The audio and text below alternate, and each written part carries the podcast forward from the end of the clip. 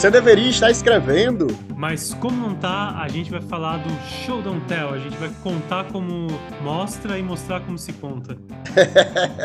esse termo aí, esse famigerado termo da ficção, né, que é muito popular das escolas norte-americanas de escrita criativa. Todo mundo que produz conteúdo sobre escrita em algum momento tem que falar sobre o tema. Chegou o nosso momento. Mas antes da gente entrar no tema, eu sou Wilson Júnior, sou escritor, professor de escrita criativa e autor do romance de ficção histórica 999. E comigo aqui está. Rafael, que agora sou um autor de verdade, pois o meu livro O Andira está na pré-venda e já peço aí que vocês confiram. É uma fantasia inspirada nos povos originários. Cara, tá um livro muito massa, a arte tá maravilhosa. E dê essa moral pra gente. Vai lá ver se eu sei escrever mesmo. Eu fico é, aqui cagando é. regra. Aqui, não, porque escrito é isso, é aquilo. Compra lá pra ver se eu sei mesmo. Pra facilitar a sua vida, de você que tá aí, que tá ouvindo o podcast, você pesquisa Editora Ronin no Google Assim que você abrir o site da editora Ronin, vai estar tá lá o banner em destaque com a pré-venda aí do Andira. E ele tá, né, com um descontinho aí, show de bola. Tá, com, tá saindo por R$ 59,90. E o frete, ele é o mesmo valor para todo o território nacional, né? Então é um fretezinho com valor também bem legal. Cara, é um calhamaço de 600 páginas. É um tijolo. Você não compra... Você tá vendo aí como é que tá saindo os preços do livro, né? O Brandon Sanderson lançou o livro dele aí, que é uns calhamaços, e é 200 reais o livro do, do Brandon Sanderson. Então você pode comprar um livro do autor nacional, que é um negócio que dá pra você escorar a sua porta depois, e, e é R$59,90, cara. Então, tipo, preço muito massa. Então aproveita a promoção que a, que a Ronin tá fazendo aí nessa pré-venda e compra aí o livro. Editora Ronin, vai lá no Google, Editora Ronin, você vai ver o banner lá gigante, capa zona azul bonita, e você vai estar tá lá e vai clicar e vai adquirir. É, então vamos agora, né? Fazemos, fizemos nosso merchan. É, vamos entrar no nosso assunto, né? Porque senão não, não entra, não começa. O que diabos é show don't tell, Rafael Silva? O que é o famigerado mostre não diga? Alguns dizem que é mostre não conte. Mas o que, o que, que é? O que é, que é esse bicho? Cara, isso aí é uma ideia bem famosa, né, no meio da escrita, como você estava falando antes, que é basicamente a ideia de que em vez de você contar as coisas, você de deveria mostrar, né? O que, que isso quer dizer na prática? Em vez de você falar, por exemplo, assim, Zequinha estava triste, você deve demonstrar para o seu público, para o seu leitor, que o Zequinha estava triste. Então, em vez de contar que ele está triste, você demonstra, falando assim: pô, o Zequinha estava cabisbaixo, ou o Zequinha, ele não estava falando muito naquele dia. Você vai usando artifícios que o seu leitor, no caso da, da escrita, né? Ele entenda que o Zequinha está triste ao invés de você simplesmente entregar a informação diretamente para o seu leitor.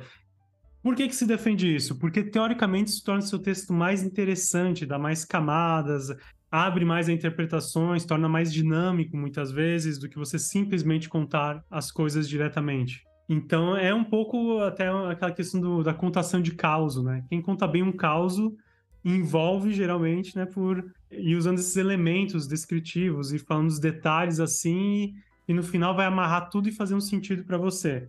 Então é um pouco esse o coração do mostre e não conte.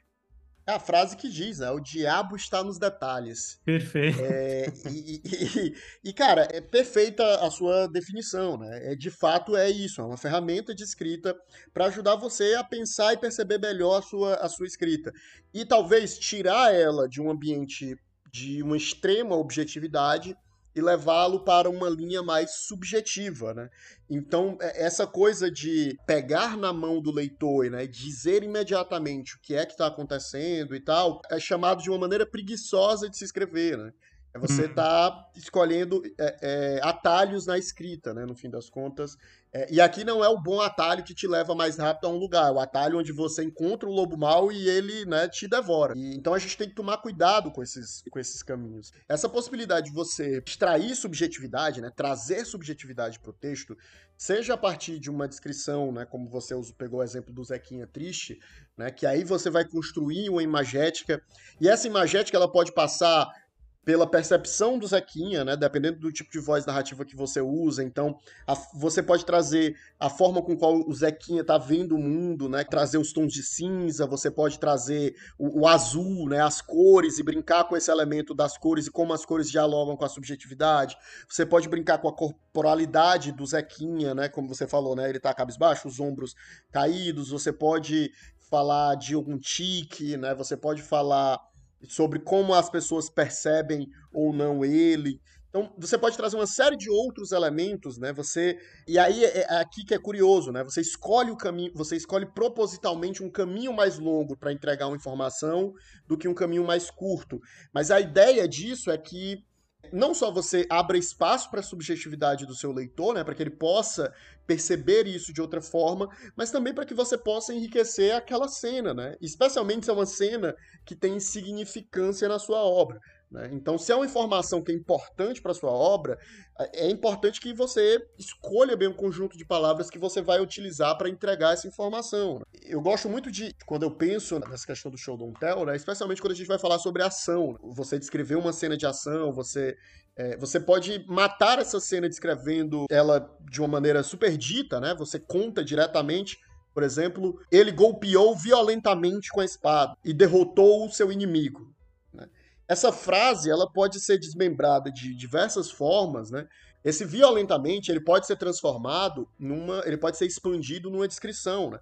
Então você pode, em vez de dizer que o, que o golpe acertou violentamente, você mostra essa violência, né? Então você mostra onde o golpe acertou, você mostra o efeito daquele golpe, né? Então, por exemplo, a, a espada, ela pega no elmo, mas mesmo o elmo não é suficiente e ela esmaga a cabeça do, do, do, oponente junto com o elmo e forma uma massa de carne e metal, sabe? Olha como a imagem é muito mais pungente, né? A gente sente a violência do golpe muito mais do que o uso da palavra violentamente.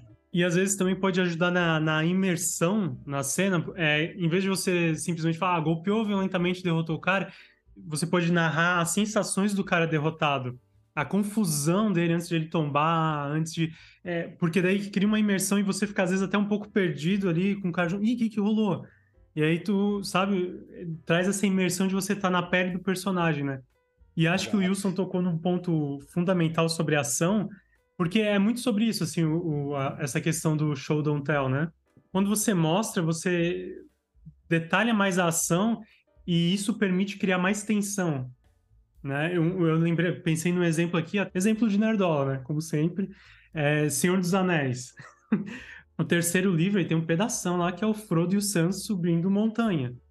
Aquilo podia ser resumido, por exemplo, em ah, ele foi um, uma jornada penosa até, até as montanhas da perdição. Aí eu estaria contando, não teria graça eu falar isso. Agora, quando você vive página após página, como aquela situação vai se agravando, como, pô, uma hora dói isso, dói aquilo, o anel vai ficando mais pesado, a, a, comida começa a acabar. Isso vai dando outro nível de tensão. E isso te, te faz sentir muito mais recompensa lá no final do que você simplesmente falar, nossa, eles caminharam pra caramba, foi difícil, foi, foi um problema. Aí não, não tem o mesmo impacto emocional e, e não tem a mesma imersão, né? Então, mais uma vez a gente defendendo o Tolkien, né? Defendo que eu acho muito bom esse é, calhamaço de, de subir montanha. Quando, quando a gente está falando sobre essa questão do show don't tell, Existem alguns tipos de palavra que são indicativos de que você está dizendo no lugar de mostrar. E eu vou falar aqui né, alguns exemplos, e o, o, o Rafael pode complementar, desses, desses conjuntinhos de palavra. O primeiro deles né? Até foi um, um, que o Rafael usou ali, que foi né, a jornada dos hobbits foi muito penosa. Né? Então, o adjetivo penosa está ali cobrindo toda a lamúria que foi né, a subida dessas escadarias, dessas escadarias de Sirit Ungol, né? E são esse conjunto de palavras, né, os adjetivos, que são palavras que acabam muitas vezes preenchendo, né, dizendo automaticamente uma coisa que poderia ser mostrada. Um exemplo bobo seria, por exemplo, Zequinha olhou e achou Mariazinha bonita. O bonita aqui, ele tá matando toda uma construção de percepção que você poderia fazer do porquê que o Zequinha acha Mariazinha bonita. É o cabelo dela, é a forma dela de se mexer, porque beleza é uma coisa extremamente subjetiva. Né? É, é, é, Uhum. Você diz que algo é bonito, mas esse bonito pode ter muitos sentidos. E aqui é justamente a tentativa de uma descrição poderia nos mostrar de maneira muito mais clara o que é que o Zequinha percebe como bonito na, na Mariazinha. Pode ser um caráter de aparência física da Mariazinha, mas pode ser muitas vezes o sorriso da Mariazinha, a forma com qual ela se mexe, a forma com qual ela faz um determinado é, gesto, né? um tique que ela tem quando ela está fazendo alguma coisa. E isso é beleza aos olhos do Zequinha. Então, ao mesmo tempo que você perde uma oportunidade de nos mostrar melhor quem é a Mariazinha através de uma descrição, você também perde uma oportunidade de nos mostrar como Zequinha percebe beleza. E isso constrói muito dos dois personagens. E vamos assumir que, porque a cena é Zequinha olhando para Mariazinha, seja uma história de romance, né, no qual Zequinha vai se apaixonar pela Mariazinha. Essa cena de um olhar e de enxergar coisas, né, e perceber a beleza e se interessar, seria uma cena chave, uma cena importante, né? Então, trabalhar essas percepções é um momento, é uma oportunidade única que você tem ali para a história, né? Então, essas palavras como adjetivos são coisas a você observar na sua escrita para você justamente perceber se aquele é um ponto é, é, da narrativa que precisa, na realidade, ser destrinchado. Que essa palavra, esse adjetivo, ele está sendo esse atalho que você está pegando para sair do ponto A e para o ponto B de maneira extremamente rápida e talvez você precisasse desenvolver. É, desenrolando essa história, eu acho que outro exemplo daí que a gente pode ter, vamos dizer assim, ó, tem uma cena mais para frente nesse nosso romance épico, que há uma discussão entre esses personagens. E aí, em vez de você falar, pô, Zequinha saiu furioso, você pode descrever que ele bateu uma porta, você pode dar outros elementos que mostram até mais da personalidade do Zequinha, porque ele tá zangado é uma coisa muito subjetiva, o que é tá zangado para cada pessoa, vamos dizer assim. Agora, quando você dá um elemento assim, o cara bateu a porta, a gente já vai começar a pensar, pô, será que o Zequinha não é tóxico? Sai batendo nas coisas depois de uma discussão? Ou se o Zequinha fica calado e não fala mais nada, pô, será que não é um comportamento narcisista do Zequinha? Eu estou exagerando aqui, mas é, apenas para demonstrar que, tipo assim, quando você demonstra as coisas através da ação dos personagens, em vez de simplesmente contar o que ele está sentindo, é, você vai enriquecendo o texto e você vai revelando mais daquele personagem, mais daquela situação, é o que torna interessante essa técnica. Que, que, é importante falar, é uma técnica, não é uma regra, não é uma lei escrita em pedra. Depois a gente até vai falar um pouco do contraponto a isso, né? É sempre interessante pensar que é uma técnica para a tua escrita se tornar mais interessante. Principalmente quando você pega aquele capítulo teu que tá meio chato, que tá meio expositivo. Aplicar essa técnica nesses capítulos geralmente vai te trazer um retorno muito interessante, assim. E, e, ele funciona para os dois lados, né? O Wilson pode até me, me, ajudar nisso. Usar essa técnica ele ajuda a aumentar um pouco o texto, ele ganhar corpo, né? Porque você vai descrever mais ações, mas evitar esses adjetivos, esse tipo de coisa muito explicativa, às vezes também vai, vai cortando palavras, que é o violentamente, o, esse tipo de descrição, por exemplo, ah, o Zequinha bateu a porta, beleza, mas ele não precisa ter batido a porta violentamente. Pelo contexto, a gente já vai entender que ele bateu a porta porque estava puto. Então, assim, é, é, uma técnica interessante que ela funciona nesses dois lados, tanto para você ganhar em texto quanto para você cortar texto. É, eu achei legal que você trouxe o violentamente aqui para a conversa, né? Que foi outra palavra que eu tinha usado quando estava fazendo ali aquele contexto da cena de batalha. E é um outro conjunto de palavras, né? São os advérbios, especialmente esses advérbios de modo, né? É, que são os advérbios terminados em mente, né? Era isso que eu queria falar, eu só não sabia o nome. Violentamente, rapidamente, cruelmente. São palavras que elas são muito comuns no nosso dia a dia, no nosso cotidiano, em expressão oral, né? A gente usa muito essas palavras para falar porque elas são palavras que normalmente elas são usadas ou de maneira explicativa ou de maneira enfática, né? Então ela serve para dar uma ênfase, para trazer uma explicação. Por isso que é tão comum na nossa oralidade usar essas, essas palavras. Né?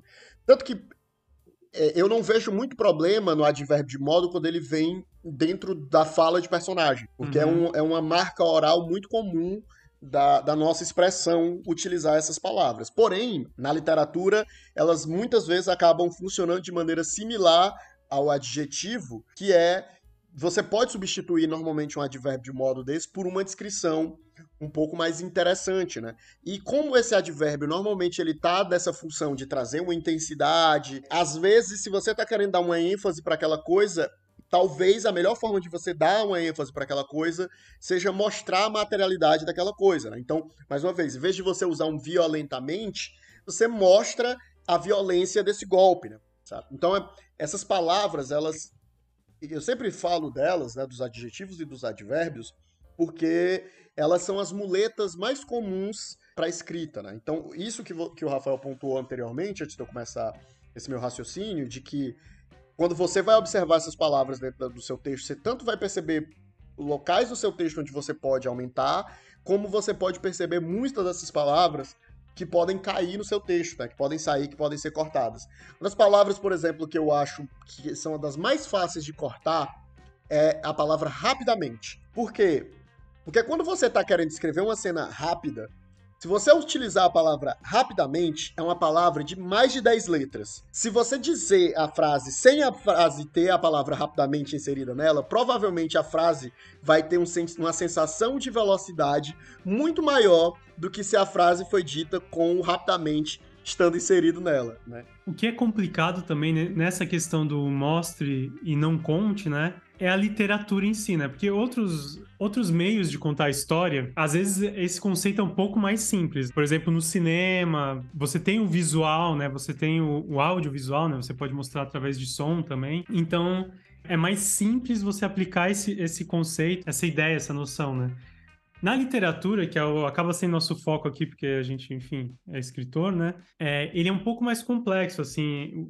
Ele tem que ser entendido mesmo como uma técnica, porque muitas vezes é melhor você contar do que você mostrar.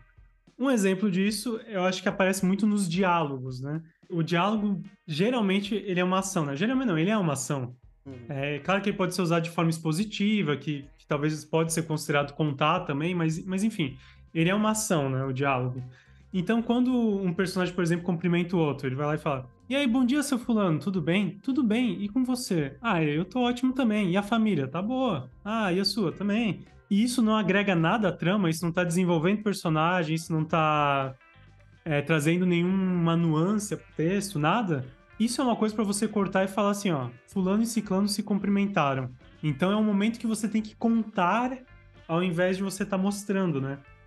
Então aí que entra a armadilha da literatura, né? Porque você não pode simplesmente aplicar uma regra, você tem que entender se aquilo está contribuindo para o seu texto ou não. Eu passei por um processo de reescrita recentemente e, cara, tem muita cena que tu pega ali que tu vê uns diálogos que tu, cara, isso aqui devia estar tá sendo contado e não escrito, assim, porque quando a gente escreve uma primeira vez, ou enfim, uma cena nova que seja, a gente tende a estar tá imaginando aquilo muito ali vividamente e colocar muito diálogo, sabe? A pessoa assim, ah, vamos até ali, ah, vamos, as coisas assim. E não faz sentido nenhum narrativo. Que é muito melhor você falar, fulano acompanhou ciclano. Ponto. Tem muito esses momentos de a gente ter que contar ao invés de mostrar na literatura. É por isso que esse conceito, no fim das contas, para mim ele virou uma grande armadilha pro escritor que começa a estudar sobre escrita, né? porque ele vai lá, ele vê uma coisa sobre Mostre Não Diga, e aí o texto dele vira um abismo de loucura onde tudo, absolutamente tudo, é extremamente descrito. E não é sobre isso, né? E cara, aí obviamente vem a pergunta, né? E o que é então que eu devo mostrar e o que é que eu devo contar? Para mim, né? Acho que do meu ponto de vista, a minha opinião sobre isso é: você mostra aquilo que é essencial para sua história. Aquilo que está dialogando com a história que você está querendo contar. Isso deve ajudar a ajustar o seu olhar para o que deve ser mostrado. Se você está escrevendo uma ficção que é de horror, de suspense, você vai mostrar, você vai usar essa ferramenta do mostrar, essa ferramenta de quebrar adjetivos, advérbios, verbos de pensamento em descrição, cenas que vão construir tensão. No momento que você tem oportunidades para elevar a tensão da narrativa, elevar o medo, criar angústia, esse é o momento que você vai gastar para fazer as suas cenas muito mais mostradas. Né? Se você está escrevendo uma história que é de romance, você vai usar esses momentos para quando está acontecendo a interação dos personagens românticos, quando eles estão pensando no outro, quando eles estão interagindo, ou seja, aqueles momentos que são chave, que são essenciais para a história que você está querendo contar, são os momentos onde você deve mostrar mais. E aí, por mais que tenham outros temas subjacentes ali, esses são os temas que você pode contar, né? Que você pode escolher não mostrar e dizer eles de maneira mais direta. Né? Então, para mim, a grande ferramenta, né, o filtro é esse, né? É compreender o que, é que, que história você está contando para saber o que é que merece ser destrinchado, o que é que merece ser aumentado e também aonde é que você deve tirar o excesso, né? Pô, essa cena não é uma cena chave, isso aqui não é um momento importante para a história, não dialoga com essa narrativa que eu tô contando. Eu vou parar nesse lugar. Eu vou parar nesse lugar justamente para aquele momento lá que eu vou precisar de bastante palavra para descrever, para eu poder ter palavra para descrever. Então eu não gastei tempo narrativo, eu não gastei descrição exagerada com uma coisa que não dialoga com a minha história, para poder quando eu for fazer os diálogos extensos e necessários da minha história, os diálogos não, né? As descrições, as cenas que são extensas e importantes, eu tenho esse espaço narrativa. Eu não gastei mil palavras ali com uma coisa que é super banal. Cara, esse teu exemplo foi muito preciso, porque eu fiquei pensando numa, numa parada aqui. Eu li um livro. não, não posso falar, mas eu li um livro uma vez. Cara, vai falar mal do 999 na minha cara, aí ele ficou com medo, né? eu, pô, eu li um livro do Wilson, cara. Nossa, não, não, não. Mas enfim, é, eu li um livro uma vez que tinha exatamente esse problema que. Eu vou dar um exemplo as descrições de ambientes, geralmente elas, elas são contadas, né? Porque é só para você dar uma ambientada pra pessoa. Então fala, pô, era meio assim, meio assado e tá bom. Se, se aquilo não vai servir para construir tensão, para desenvolver personagem, você só apresenta rapidamente. Mas daí, aí o livro era meio assim, tipo, a pessoa entrava num lugar, por exemplo, tem uma parede aqui do meu lado, né? Eu sei que vocês não estão me vendo, mas aí a pessoa vai com a mão na parede, sentiu a textura imprecisa do reboco e não sei o quê, e aquilo não levava lugar nenhum na descrição de cenários, né? Quando tinha cenas românticas, aí ficava uma descrição gigante dos sentimentos, ou seja, né, não era ação, era justamente aquela coisa de contar os sentimentos. Ah, senti um fervor no peito olhando a, a mulher que era alvo de sua paixão, não sei o quê. E aí, quando chegava no beijo, se beijaram. E acabou. Então, ou seja, é o contrário do que você está falando. Porque, por exemplo, o beijo, o, o, tato na hora de um beijo, se tu tá querendo dar uma intenção romântica, é muito mais importante do que o tato numa parede, que, que é para descrever um cenário. Então, é, é, justamente, eu acho que é, é isso que a gente tem que observar, assim, onde é que tem tensão, onde é que eu quero realmente colocar o meu foco da minha história. Então, é, eu acho que, enfim, né, a gente não, não advoga regras aqui, mas acho que o Wilson deu uma boa fórmula é, de reescrita e revisão. Porque... É, não, e, e, eu acredito que muitas das pessoas que escutem a gente são pessoas que são egressas e escrevem ficção especulativa, até porque é por conta do escambau e etc. Então, eu imagino que. que... É só baixa literatura aqui.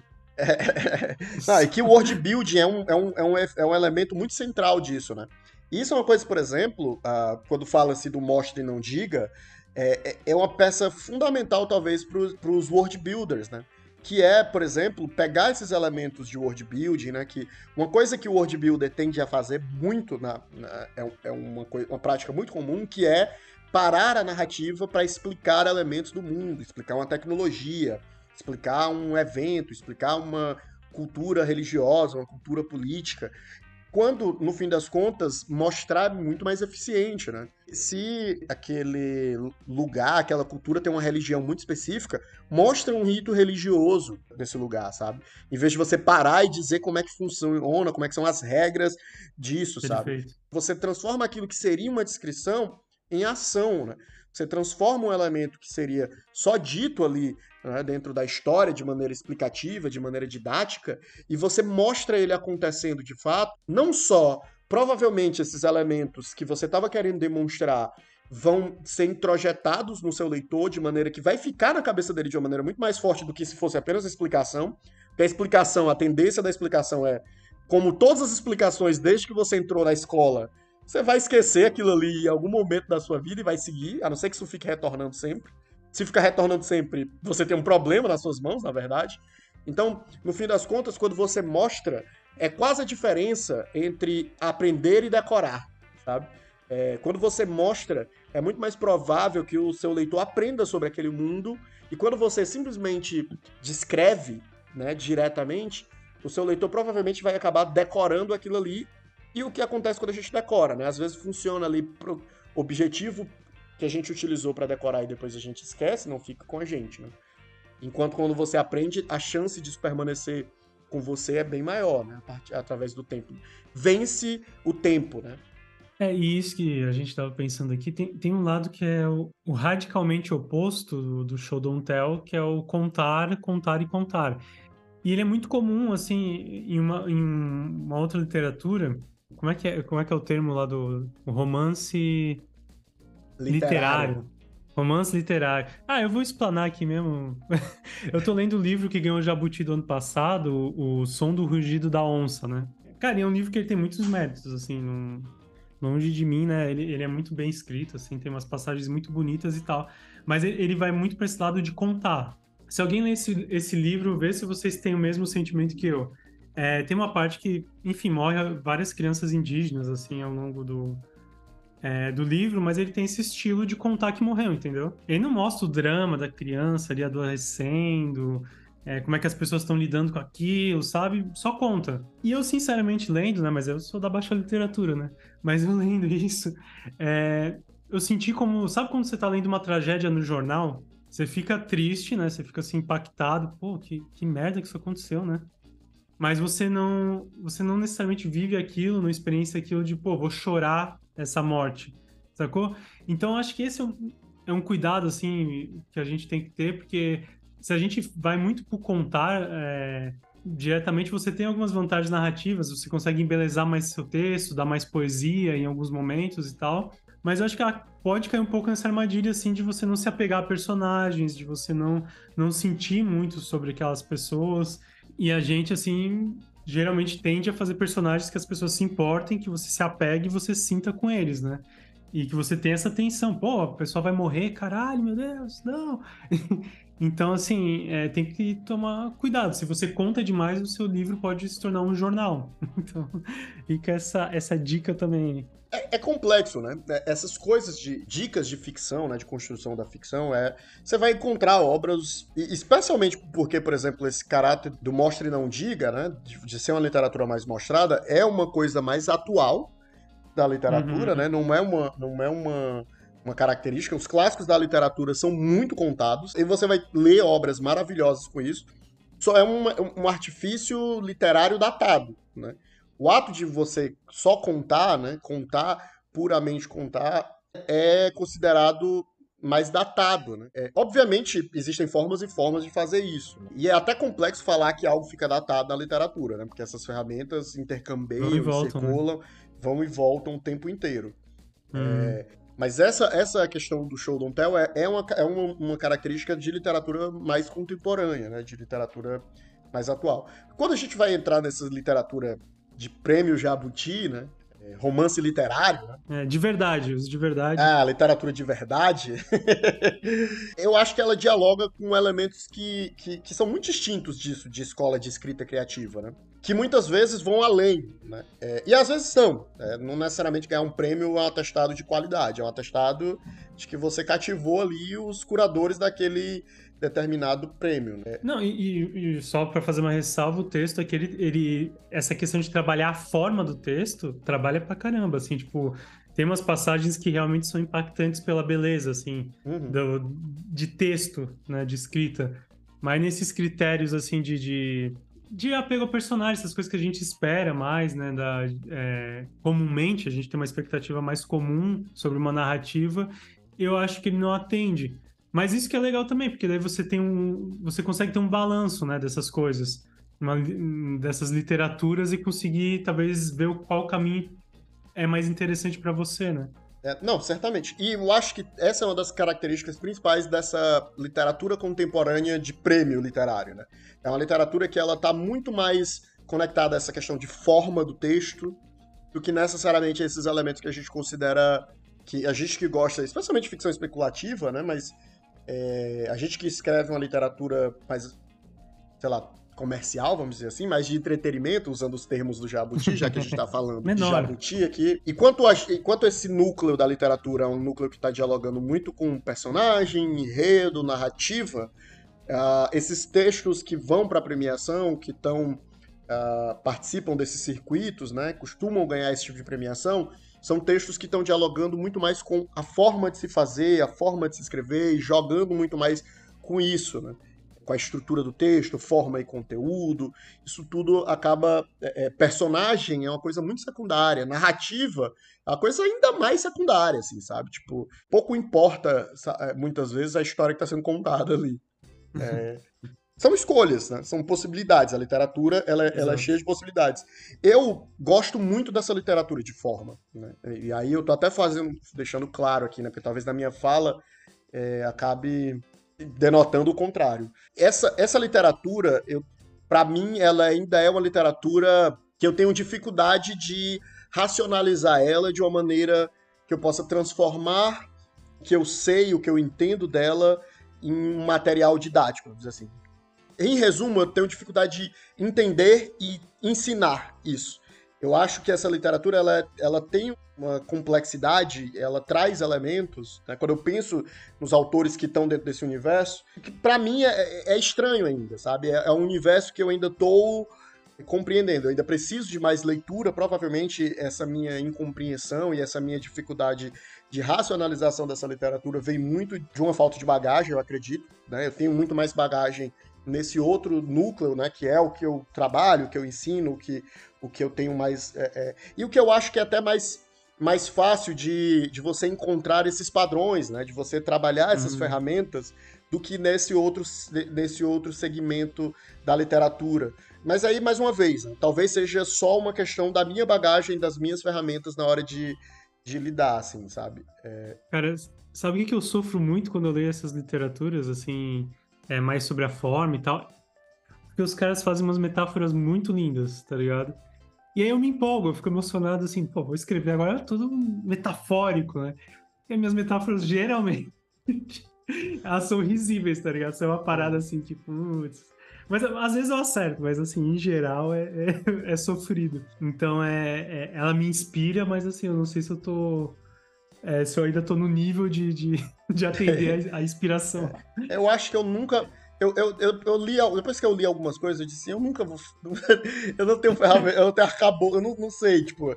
É, é, virou um. Pra mim foi um grande choque, assim. Até interessante a gente fazer esse pequeno parênteses, assim, né? Daqui, já que a gente já meio que encerrou o nosso assunto, mas para mim, é, tipo, como eu tinha estudado muito escrita criativa e, tipo, escrever uma história, estruturar, organizar e etc., hoje em dia, essa coisa de personagem, narrativa, estrutura, tensão, curva dramática, é, arco de personagem, tudo isso para mim, eu não quero parecer pedante, mas assim, é fácil. É uma coisa que demo, demanda muito mais um caráter organizacional do que, do que necessariamente um caráter criativo, assim, né? Tipo, então, é, é, essas ferramentas, elas são muito técnicas, e, e, depois que você domina elas, a replicação delas se torna fácil de, de, de, de fazer. E aí você lê obras que pegam tudo isso que você estudou e que você sabe, essas técnicas e essas ferramentas, e, tipo, eles jogam fora isso, tipo assim, não tem nada disso, e você lê e você explode sua cabeça, sabe? Você fica embasbacado com, com com, com a genialidade de, da obra. E aí, para mim, foi um impacto muito grande, assim, sabe? Tipo, quase como se. É como se eu, tudo que eu soubesse de literatura só arranhasse né, a superfície uhum. do que a uhum. literatura pode entregar. Eu acho que o grande, a, a grande questão para mim foi essa, assim. Todas essas ferramentas que a gente vai discutir ao longo de vários episódios desse podcast enquanto ele durar, são a, a ponta do iceberg do que a literatura pode entregar, sabe? E, é, e isso é assustador, assim. para mim, como escritor, chegar a essa conclusão, perceber isso, foi um baque, assim. Sabe? Tipo, de, de gastar tantos anos, né? Sei lá, sete anos, seis, sete anos como escritor, uma pessoa que se dedicou a estudar a escrita, aprender ela, pra, até para ensinar ela, você percebe que você é um neófito, sabe? Que você só você só chegou no rolê agora, sabe? Isso que você falou, assim, que para você vem fácil dos arcos do personagem, desenvolvimento, essas coisas, eu acho que é interessante, mas também, assim, acho, acho que se você é um cara muito desse método, assim, você quer. Não, você, você tá ouvindo isso aqui e você pensa assim, eu quero fazer uma parada pop. Foda-se. Legal. E então vai por esse caminho assim dessas fórmulas e tal que, que ajudam muito e vão te dar um, um resultado mais palatável, talvez dê para falar, não sei. Comercial, né? Só que mais ainda comercial. nesse mais comercial, perfeita. E mas ainda nesse aspecto é, é importante a sutileza também. E é importante pensar as coisas porque se, senão pode ficar ridículo muito facilmente é, por exemplo, o momento que o personagem, sei lá, ele se transforma, ele entende uma parada, se ele falar em voz alta, pode ir pro cacete, né? Tipo assim, ah, eu percebi que eu estava olhando isso pelo ângulo errado. Não... Nossa, acabou! Então, assim, é, o texto é sutileza, tá ligado? Sempre vai ter que ter alguma sutileza, no, no algum nível indizível, vamos dizer assim, da, da escrita. Então, cara, e tu vai aprender escrevendo, eu acho. Aquele conselho velho, né? é, ouça nossos podcasts, leia coisas sobre escrita, porque vai te ajudar muito, mas eu acho que ajuda muito mais nesses processos de reescrita, retrabalho, do que o, o processo de escrever mesmo, de você conceber a ideia ali. Isso vai surgindo com, conforme quanto mais você vai fazendo, assim, você vai aprendendo uma linguagem que você quer utilizar, e você vai entendendo mais o jeito que você gosta de fazer, né? Eu acho que é isso. Uh, falamos bastante, demos aqui uma tagiversada grande, né, para falar sobre sobre literatura jabuti de entretenimento, jabuti de, de literário, né? Que é a divisão aí. Esse é um papo. Acabou. Provavelmente deve ser o nosso episódio mais longo. Acho que vai ficar um episódio longão aí. Por conta. Mas é um tema que ele realmente suscita muitas possibilidades, né? É, tem alguns textos legais que vocês podem ler sobre isso, mas eu sempre recomendo você dar uma pesquisada em artigos, né? Show Don't Tell. Tem um terceiro conjunto de palavras que eu não falei, que são os verbos de pensamento, mas tem um texto bem legal que é que já foi traduzido em vários sites, que é um texto do Chuck Palahniuk, Palahniuk, eu acho a pronúncia do nome dele, que é o autor do Clube da Luta e tal. É o sobrevivente. E tem um texto. Eu de... me faço de íntimo, só chamo ele de Chuck. é, ele tem esse um texto falando sobre verbos de pensamento, né? E, e que ele que basicamente é aquilo que a gente falou sobre advérbios, sobre adjetivos os verbos de pensamento acabam desempenhando uma função muito similar, né? Que é essa função de ser um pouco de muleta, que em vez de você escrever, né, em vez de você construir a cena, você joga um verbo de pensamento ali e ele acaba funcionando, né, como esse atalho. Então, é, é, dá uma conferida, dá uma pesquisada que você vai encontrar textos legais sobre, sobre esse tema, sempre tendo em mente isso, né? O que é que eu quero contar, sobre o que é que eu quero escrever, isso vai te ajudar, né? E é isso, assim. São dicas, são sugestões, são possibilidades. Não existem regras, né? Apesar da uma hora de cagação de regra que a gente fez. e se você quer ver se essa cagação de regra leva a algum lugar, compre o meu livro, Andira. Essa aqui foi um jabá jabá, é, é, é, jabá absurdo lá do momento jabá absurdo. É, exato. É, do Jovem Nerd. Foi, foi, foi Jequiti. Foi Jequiti, piscou a tela aqui, ó. Tá, piscou a tela. Andira. É, mas é isso aí, pessoal. Comprem. Ó, vai no Google, Editora Ronin, vai estar tá lá o Andira, vai estar tá em destaque, vai estar tá no banner da editora. Você vai lá e, e, e garante o seu, o seu Andira nessa pré-venda com desconto, com um fretezinho legal que eles estão fazendo para todo o país. Comprem. Sigam a gente nas redes sociais, né? O, o Instagram é VDE Podcast, né? Isso. E assim, a gente quer abrir esse segmento final para a gente poder divulgar autores independentes, né, que são publicados pequenas editoras, que tem algum projeto. Se vocês quiserem mandar para a gente divulgar aqui o seu livro, ler a sinopse, falar, né, do seu projeto, a gente vai deixar um veículozinho. Ou também quiser mandar um e-mail para comentar sobre o episódio, o que, é que vocês acharam, para a gente fazer esse, esse contato mais direto. Qual é o e-mail, Rafael? É, você deveria estar escrevendo tudo junto, minúsculo, sem acento, arroba gmail.com. E pode também mandar pelas nossas outras redes ali sociais, Exato. né? O, o, Instagram, principalmente, que é onde a gente está mais ativo sempre. Pode mandar o textão lá também pelo Instagram, mas pode mandar e aí você, se você tiver um projeto que você está divulgando, seja um financiamento coletivo, uma pré-venda ou um release do seu livro, manda aí pra gente que a gente divulga aqui o seu, o seu projeto. E é isso. Uh, comprem o Andira, escrevam, porque né, vocês já gastaram aqui o tempo de ouvir esse podcast, vocês deveriam estar escrevendo, né? Pô, já podia ter escrito muita coisa. É, vocês deveriam estar escrevendo, então vão lá escrever. É isso, Rafael? Encerramos? É isso. Vai lá escrever, vai mostrar ao invés de contar, contar ao invés de mostrar. Até a próxima. Tchau!